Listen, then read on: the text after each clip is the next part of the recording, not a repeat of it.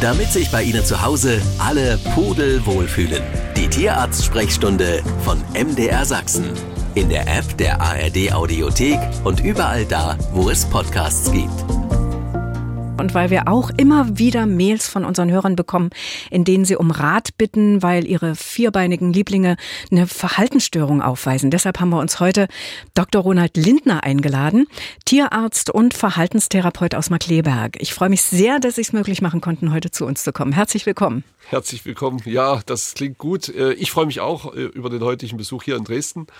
Und äh, ich finde, dieses Thema Verhaltensstörung ist sicherlich immer wieder ein Thema, was viele Tierbesitzer umtreibt. Ähm, ich könnte mir vorstellen, dass das heute eine interessante Sendung wird. Das denke ich auch. Gestern hat uns eine Hundetrainerin, Dr. Lindner, gesagt, dass sich in der Verhaltensforschung für Tiere, gerade was Hunde betrifft, in den letzten Jahren unheimlich viel getan hat. Wir wüssten heute vieles, was wir noch vor 15 oder 20 Jahren gar nicht wussten. Können Sie das bestätigen? Auf jeden Fall. Und äh, täglich äh, wird es mehr an Wissenszuwachs äh, weltweit und wir sind noch lange nicht am Ende der Erkenntnisgewinnung. Und äh, das Spannende ist, auch ich ähm, lerne fast täglich äh, neue Dinge dazu und äh, das macht natürlich die ganze Sache auch unheimlich spannend. Mhm. Wie wir Menschen können ja auch Tiere unter ähm, den verschiedensten psychischen Erkrankungen leiden. Was ist denn, vielleicht kommen wir erstmal darauf, eine Verhaltensstörung überhaupt mhm. beim Hund? Woran erkenne ich das? Genau, das ist tatsächlich äh, zu unterscheiden zwischen unerwünschten Verhalten, problematischem Verhalten oder den wirklichen Verhaltensstörungen. Einfach mal ein Beispiel genannt. Wenn mhm. ein Hund bellt, bellen gehört eigentlich zum Hund dazu, da kommt der Kontext natürlich darauf an, in welcher Situation bellt er. Das heißt, es kann ein, einfach ein unerwünschtes Verhalten sein von seitens des Menschen. Äh, der Hund zeigt am Gartenzaun, es kommt jemand äh, und es ist für ihn ein vollkommen normales Verhalten. Also kein zu behandelndes Verhalten. Beim Problemverhalten ist es schon so, wenn der Hund länger bellt, das heißt, äh, gibt es auch gesetzliche Vorgaben, ein Schäferhund über zehn Minuten, äh, dann ist es schon ein echtes Problem, auch für die Nachbarschaft. Aber es ist trotzdem noch normal für den Schäferhund, weil er mhm. halt auch sein Territorium anzeigt bzw. bewacht. Aber auch das Bellen kann eine Verhaltensstörung sein im Sinne einer Stereotypie. Das heißt, mhm. der Hund bellt ohne ersichtlichen Trigger, ohne Auslöser, ohne Grund und kommt auch nicht mehr raus aus der Situation. Er macht es stundenlang, er vernachlässigt seine Körperpflege, er frisst nicht mehr. Und dann reden wir schon von einer Verhaltensstörung, also mhm. von einer Krankheit. Von einer Krankheit. Und da gibt es ja noch viele andere Faktoren, Angst und so weiter und so fort, ja. was da dazukommen kann. Da reden wir diese Stunde noch drüber. Wo könnten denn aber die Ursachen liegen für eine ähm, Verhaltensstörung? Also wie entstehen Verhaltensauffälligkeiten? Sind die angeboren oder wie ist das? Die Ursachenmelange ist natürlich riesig. Ähm, aber ich gehe mal provokant rein und sage, wir machen unsere Tiere krank. Das mhm. heißt, die menschliche Lebensweise ist für Tiere häufig überfordernd. Das heißt, ähm, wir geben den Kohort, wir geben die Umgebung vor und das Tier kann sich nur in gewissen Grenzen anpassen. Mhm. Also das ist ein Hauptfakt, dass wir unsere Tiere über- oder unterfordern, äh, dass wir sie sozusagen in Ängste, in Phobien hineintreiben. Aber der Ursachenkomplex ist natürlich riesig. Das heißt, ähm, es gibt angeborene Verhaltensstörungen oder äh, Verhaltensprobleme. Es gibt äh, einen Großteil erworben durch äh, falschen Umgang mit dem Tier, durch falsche Haltungsbedingungen etc. Und auch gerade ganz aktuell ähm, sind ja die Tiere auch im, im Tierschutz, die zwar quasi zu uns kommen, die kommen mit ganz, ganz vielen Problemen, die sie erlebt haben in den mhm. Ursprungsländern mhm. und äh, die Neubesitzer sind mehr oder weniger überfordert äh, mit der Vielzahl der Probleme und das ähm, eigentümlich an der Sache, die ersten zwei Wochen fällt das fast nicht auf. Das heißt, die Tiere verhalten sich sehr integrativ, sozial integrativ, weil sie froh sind, ein Zuhause gefunden zu haben, besonders Hunde. Und ähm, das äh, bedeutet dann, dass das böse Erwachen dann nach zwei, vier Wochen kommt äh, und die Tiere dann Ängste, Aggression etc. offenbaren. Dr. Lindner, kann es sein, dass manchmal auch einfach nur die Tatsache, dass ein Hund unerzogen ist, zu einer Verhaltensauffälligkeit führt? Ähm, das ist meines Erachtens immer ein ähm, irreführender Begriff. Was heißt erzogen oder wohlerzogen? Ähm, Ich würde es eher so sagen, die Erwartungshaltung, die ein Mensch von einem Hund hat, ist oftmals nicht real. Was bedeutet das? Viele glauben, wenn sie einfach nur ein Halsband und eine Leine befestigen, dass der Hund automatisch weiß, dass er links brav an der Leine zu laufen hat. Mhm. Das heißt, alles, was wir von unseren Tieren allgemein verlangen, besonders von Hunden, müssen wir ihnen geduldig und richtig lernen. Ohne Gewalt, mit ganz, ganz viel Fleiß. Und erst wenn wir sagen können, wir waren gut als Lehrer, wenn dann der Schüler immer es noch nicht begriffen hat, dann immer trotzdem nochmal hinterfragen, was habe ich als Lehrer, also als Besitzer falsch gemacht und nicht die Schuld aufs Tier schieben. Mhm. Wir kommen mal zu ein paar Hörerfragen. Da sind nämlich schon einige Mails gekommen. Christine aus Merane schreibt, wir fahren jetzt zum ersten Mal ohne unseren Hund in den Urlaub. Freddy ist drei Jahre jung, ein liebenswerter, anhänglicher Freund. Wir haben eine gute Tierpension gefunden und ihre Frage ist, kann so eine Trennung Spuren hinterlassen bei dem Liebling? Also wird sich das Verhalten ändern, wenn sie nach 14 Tagen wiederkommen? Ja, ich sage einfach mal ganz spontan ja. Und ich frage mich immer, weshalb wird der Hund beim gemeinsamen Urlaub in die, in die Pension geschickt. Ähm, ich stelle mir jetzt den Hund vor, der freut sich auf den Urlaub genauso wie die äh, Besitzer und ein gemeinsamer Urlaub mit dem Hund kann sehr erfüllend sein. Es gibt äh, natürlich Abstriche, eine Flugreise, da möchte man dem Hund den Aufenthalt in dem Gepäckraum nicht zumuten, das ist richtig. Aber alles andere, ich würde immer meinen Hund mitnehmen. Es ist ein sehr, sehr schönes Erlebnis für beide Seiten. Und wie gesagt, wenn das nicht gelingt, dann sollte ich mich äh, schon vorher äh, ein bisschen kundig machen, in welche Pension oder in welche Hände ich meinen Hund gebe. Denn eins ist klar, die Tiere können im schlimmsten Fall Ängste mitbringen, Erlebnisse mitbringen ähm, und dann Verhaltensweisen zeigen, äh, die man so gar nicht von seinem Hund kennt. Also ich kenne das noch von meiner Katze, die nicht mehr lebt. Ähm, aber wenn wir im Urlaub waren und andere sie betreut haben und wir wiederkamen, hat sie uns ignoriert. Also ist an uns vorbeigelaufen, erhobenen Schwanzes und hat gesagt, Stolz. ach, wer seid ihr? Ach, aber da haben sie schon viel richtig gemacht, denn sie haben ihre Katze zu Hause versorgen lassen äh, im gewohnten Umfeld. Denn äh, eine Katze in die Pension äh, zu stecken, das ist nochmal eine ganz andere äh, Sache, als das beim Hund der Fall ist. Das heißt, eine Katze sollte wirklich zu Hause in ihrem gewohnten Umfeld versorgt werden und möglichst nicht in die Katzenpension gehen. Wir haben eine Mail bekommen von Frau Bastian aus Chemnitz. Sie fragt, warum ihr Malteser immer bellt, wenn sich im Hausflur irgendwas bewegt oder äh, sie etwas laute Geräusche hört. Was kann man da tun?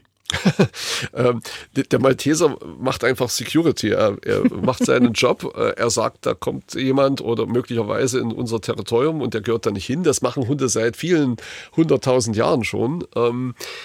Was kann, was kann man tun? Sie hat nichts falsch gemacht. Gar also das nichts. ist ein normales Malteser Verhalten. hat auch nichts falsch gemacht. Ähm, und wenn man Malteser-Besitzer ist, muss man wissen, kleine Hunde bellen einfach häufiger als die großen. Das hat auch etwas damit zu tun, dass sie genetisch mit dem Wachstumsfaktor schon diesen Napoleon-Effekt mitbekommen, rein geburtsmäßig. Und äh, ja, damit muss man sich anfreunden. Also ich persönlich kenne keinen Malteser oder ähnlichen Kleinhund, der nicht gerne bellt.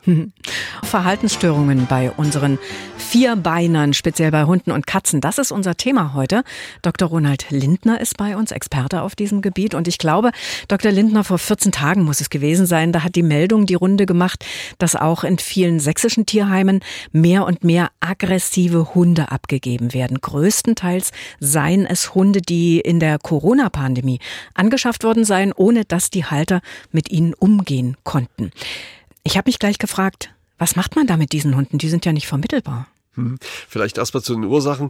Ähm, die Corona-Zeit hat ja offenbart, dass der Mensch schon obligat sozial ist, ähnlich wie der Hund. Ähm, das heißt, beide haben sich gesucht und gefunden und mhm. da, äh, man konnte ja wenig machen. Und da hat man sich ein Haustier geholt und explizit sehr, sehr viele Hunde, konnte aber gleichzeitig nicht eine ortsübliche Hundeschule äh, besuchen. Auch das Trainieren selbst auf der Straße war ja schwierig. Ja. Und da waren natürlich die Probleme vorprogrammiert. Das heißt, die Tiere äh, konnten keine Trainingseinheiten auf erfahren. Und äh, als die Corona-Zeit vorbei war, waren sie sozusagen äh, unfertige Schüler. Das heißt, äh, sie haben wenig gelernt oder nichts gelernt oder das Falsche gelernt oder sie waren unsozial, weil sie einfach zu wenig Kontakte zu fremden Menschen hatten. Also waren sie aggressiv. Das heißt, sie sind urplötzlich auf die Straße wiedergekommen, haben den ersten Mann gesehen, den Bauarbeiter, haben sich erschreckt und haben ihn angebellt. So, was ganz einfaches. Damit waren die Leute überfordert, weil sie waren ja sehr äh, zufrieden mit dem Couch Potato, mit dem Hund, der einfach nur neben ihnen lag in der mhm. Corona-Zeit. Und äh, das ist leider so, dass man sich dann nicht der Verantwortung stellt und sagt, okay, ich muss jetzt trainieren, ich muss äh, therapieren lassen, sondern dass man das Tier abgibt ins Tierheim. Und so sieht es leider aus, dass äh, sehr, sehr viele Hunde ohne Not auch in die Tierheime abgegeben werden. Und die Tierheime sind natürlich dann überfordert. Mhm. Kann man denn diese Hunde noch, ich sag mal, erziehen? Auf jeden Fall. Es kommt natürlich immer auf den Fall an. Ähm, aber Resozialisierungsmaßnahmen sind immer lohnend und meistens auch möglich. Das heißt, es gibt keinen Zeitpunkt, wo Erziehung bei einem Tier, also speziell bei einem Hund, äh, nicht mehr möglich ist. Vom Alter des Hundes sicherlich nicht. Hunde können bis ins hohe Alter lernen, es sei denn, es ist eine Demenzerkrankung diagnostiziert, dass die Hunde tatsächlich äh, lernbehindert oder eingeschränkt sind. Mhm. Ansonsten kann ich äh, meinem Hund bis ins hohe Alter neue Dinge beibringen. Ähm, das heißt, das sollte nicht der limitierende Faktor sein. Ähm, es kommt natürlich jetzt darauf an, auf die Kompetenz der jeweiligen Hundeschule, diese Hunde tatsächlich zu betreuen, die Halter zu betreuen und das Richtige sozusagen anzuempfehlen. Äh, Geduld natürlich zu wahren und das gehört leider auch zur Wahrheit, dass es viele traumatisierte Hunde auch gibt, mhm. die ohne Medikation, das heißt ohne äh, äh, Medikamente, auch schwer trainierbar sind oder gar nicht trainierbar sind. Das heißt, sie brauchen die Lernhilfe per Tablette, sonst äh, ist, es, äh, ist die Resozialisierung einfach schlicht und ergreifend nicht möglich. Und auch das wissen die wenigsten und äh, schieben dann die Tiere als nicht therapierbar oder nicht trainierbar in die Tierheime ab. Mhm. Nun kann ich versuchen, meinem Hund angemessenes Verhalten äh, in Anführungsstrichen beizubringen, selber, dass ich das selber mache. Oder ich kann in die Hundeschule gehen und da kommt eine Frage von einem Hörer aus Niederwartat, der möchte wissen, braucht man unbedingt eine Hundeschule? Nein, ähm, also ich sag so, eine gute Hundeschule äh, kann dem Tierbesitzer sehr, sehr helfen. Eine schlecht strukturierte Hundeschule oder Hundeschulen, die mit positiver Strafe, also sprich mit Gewalt arbeiten, da ist die Schadwirkung größer als der Nutzen und dann ist man gut beraten, dass man äh, Dinge selbst äh, in die Hand nimmt, sich eine kompetente Hundeschule oder einen Trainer oder einen Verhaltenstherapeuten sucht, der tatsächlich äh, diese Sache fachgemäß und für den Hund artgemäß und äh, ohne Leid Leiden durchführen kann. Mhm. Eine Mail ist gekommen von Mandy. Sie schreibt, unser deutscher Schäferhund jagt immer seinen Schwanz. Was kann da dahinter stecken? Ja, das ist eben genau die Sache, die wir vorhin besprochen haben. Das ist kein unerwünschtes Verhalten.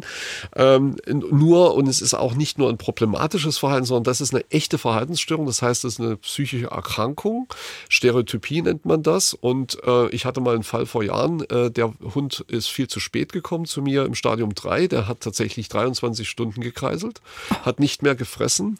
Und da haben auch jegliche Psychopharmaka äh, versagt. Und dieser Hund musste euthanasiert werden werden. Mhm. Das heißt, das sind ziemlich dramatische Krankheitszustände und ich kann der Hörerin nur empfehlen, schnellstmöglich zu reagieren und das wird auch unter Umständen nicht ohne medikamentelle Begleittherapie äh, möglich sein, diesen Hund zu retten und ihn davor zu bewahren. Mhm, der ist zweieinhalb Jahre. Ich habe nochmal auf die Mail geguckt. Mhm. Also da könnte noch was möglich genau, sein. Genau, Ursachenforschung mhm. natürlich, mhm. äh, umfangreiche Anamnese, einfach Befunderhebung und dann halt einfach schauen und viel Geduld mitbringen, aber schnell handeln, das ist wichtig. Und da fragt Katharina, Katharina aus Berbesdorf, stimmt es eigentlich, dass Hunde, die bellen, nicht beißen? Nein, es kann die letzte Warnung vor dem Biss sein. Oh. Ähm, das heißt, nicht jeder Hund, der bellt, will tatsächlich beißen. Äh, es gibt ganz verschiedene Kontexte des Bellens. Es ist sehr interessant, auch das immer in Zusammenhang zu bringen, mhm. tatsächlich. Ähm, aber ehe ich jetzt lange Ursachenforschung betreibe äh, und ich kein Fachmann bin, ich würde einfach das Bellen schon mal ähm, so bewerten als letzte Warnung. Okay. Äh, Marion aus Kleinschachwitz hat geschrieben, unser Hund schläft seit einiger Zeit bei uns im Bett. Das durfte er früher nicht. Und wenn ich ehrlich bin, würde ich ihm das auch gern wieder verbieten. Aber geht das überhaupt, wenn es einmal eingerissen ist? Ja, wenn es stört, äh, kann ich jederzeit neue Regeln aufstellen. Ähm, nicht aus dem Dominanzkonzept heraus, das ist Blödsinn, das gibt's nicht, ähm, sondern einfach zu sagen, okay, du kriegst was Besseres. Also ich würde was Besseres anbieten, einfach eine schöne Kuscheldecke äh, außerhalb des äh, Schlafzimmers oder unterhalb des Bettes mit vielleicht einer Belohnung, mit einem Kauknochen, sodass er sagt, okay, das ist wirklich lukrativer und das stört mich jetzt nicht so dramatisch. Ne? Mhm. Dann habe ich halt was Neues. Wie finden Sie es generell, wenn Katzen oder Hunde mit im Bett schlafen? Ich habe nichts dagegen, äh, weil es gehört eigentlich dazu, äh, fürs Wohlbefinden, dass Hunde einfach in Körperkontakt zu Artgenossen oder zu Menschen schlafen. Aber das ist Geschmackssache. Alles klar. Wir haben noch eine Mail bekommen von Erika aus Dresden. Sie schreibt, unser Nachbarskater attackiert seit Jahren unseren Kater und unsere Katze. Die sind beide kastriert und sieben Jahre alt. Und Kalle, also der Nachbarskater, der greift eigentlich alle Katzen in der Umgebung an. Sie spritzt dann immer mit der Wasserflasche, das kenne ich auch, um ihn fernzuhalten. Aber sie fragt, gibt es noch andere Möglichkeiten, ihm das entweder abzugewöhnen oder ihn fernzuhalten? Also die Wasserspritze, ja, das kenne ich auch aus dem Fernsehen immer als, als die Notlösung. Also genau. wenn sie das bei meinem Kater machen würde, der wird sich hinstellen und sich abduschen lassen, weil der mag Wasser. Nein, das äh, führt natürlich zu nichts. Äh, zumal müsste sie dann 24 Stunden mit der mit dieser ominösen Spritze da äh, stehen und sie könnte es nur marginal unterbrechen und das würde an der Gesamtsituation nichts ändern. Ähm, ich würde tatsächlich mit den Nachbarn reden, ob möglicherweise der Kater äh, mal eine Untersuchung beim Tierarzt äh, durchlaufen kann, ob möglicherweise auch mal ein Einsatz von einem Psychopharmaka möglich ist, weil das könnte diese permanente Aggression, diese Hyperaggressivität tatsächlich mindern. Mhm. Hier würde jemand gern mal wissen, warum fast immer die kleinen Hunde anfangen zu bellen. das ist das hatten Sie vorhin schon mal ja, kurz ja, ja, angesprochen. Das, ne? ist, das ist ein immer wieder gern, äh, gern genommenes Thema und besprochenes. Ähm, man wundert sich immer, ist der Chihuahua größenwahnsinnig, der sich mit der Docke anlegt etc.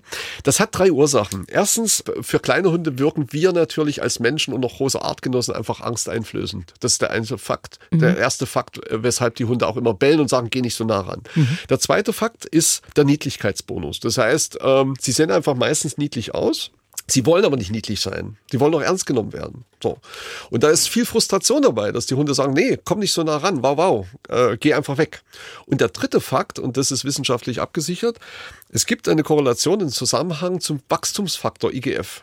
Das heißt, die haben den Größenwahn genetisch eingebaut. Ach so. Also Vorsicht bei der Auswahl des Hundes, der, der Hunderasse. Mhm. Also wer ein dünnes Nervenkostüm hat und einen Jack Russell Terrier zu Hause hat oder sich ähm, zulegen will, der sei gewarnt.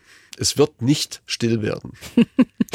Alles klar. Und das war's auch schon wieder. So schnell geht eine Stunde rum, Dr. Lindner. Vielen Dank nochmal, dass Sie von Mark Kleberg, wo Ihre Praxis ist, hierher nach Dresden gekommen sind. Gute Heimfahrt und vielleicht bis zum nächsten Mal. Ich würde mich Ihnen freuen. Auch vielen Dank. Das war die Tierarzt-Sprechstunde von MDR Sachsen. Wenn Sie auf der Suche nach dem grünen Daumen sind, hören Sie doch auch mal in unsere Gartensprechstunde rein. In der App der ARD Audiothek.